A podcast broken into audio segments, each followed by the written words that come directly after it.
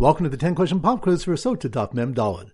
Number one, which daf we learned that Pinchas descended from both Yosef and Yisro? That's on daf. Mem Gimel. Good. Number two, which of the one that Orpah merited to have four warriors descend from her in reward for the four tears she shed when parting from Naomi? That's on daf. Membeis. Good. Number three, which of the one the one who flatters will ultimately fall to Gehenna? That's on daf. Memov. Good number four. Which after we discuss the meaning of Rach Halevav, and we have a machlokes about which Averos exempt one from battle. That's on Daf.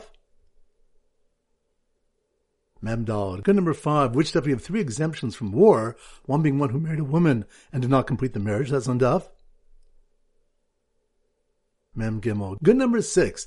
Which daf you We're going to how many dayanim measured to the cities around a corpse for Egla Arufa? That's on daf. Memdad. Good number seven. Which stuff do we discuss? What the Mashuach Milchamah says to the nation before they go to war. That's on Daf. Membeis. Good number eight. Which of the one that regarding a milchemes mitzvah, everybody goes out to war. That's on Daf. Memdad. Good number nine. Which of the one that one who stands behind the Kohanim during Birchas Kohanim is not included in the bracha. That's on Daf. Lamed Ches. Good. Number 10.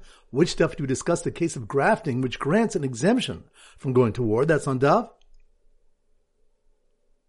Mem Gimel. Excellent. That concludes today's pop quiz. This is Rabbi Avram Gold from Zichu wishing you a great day and great learning.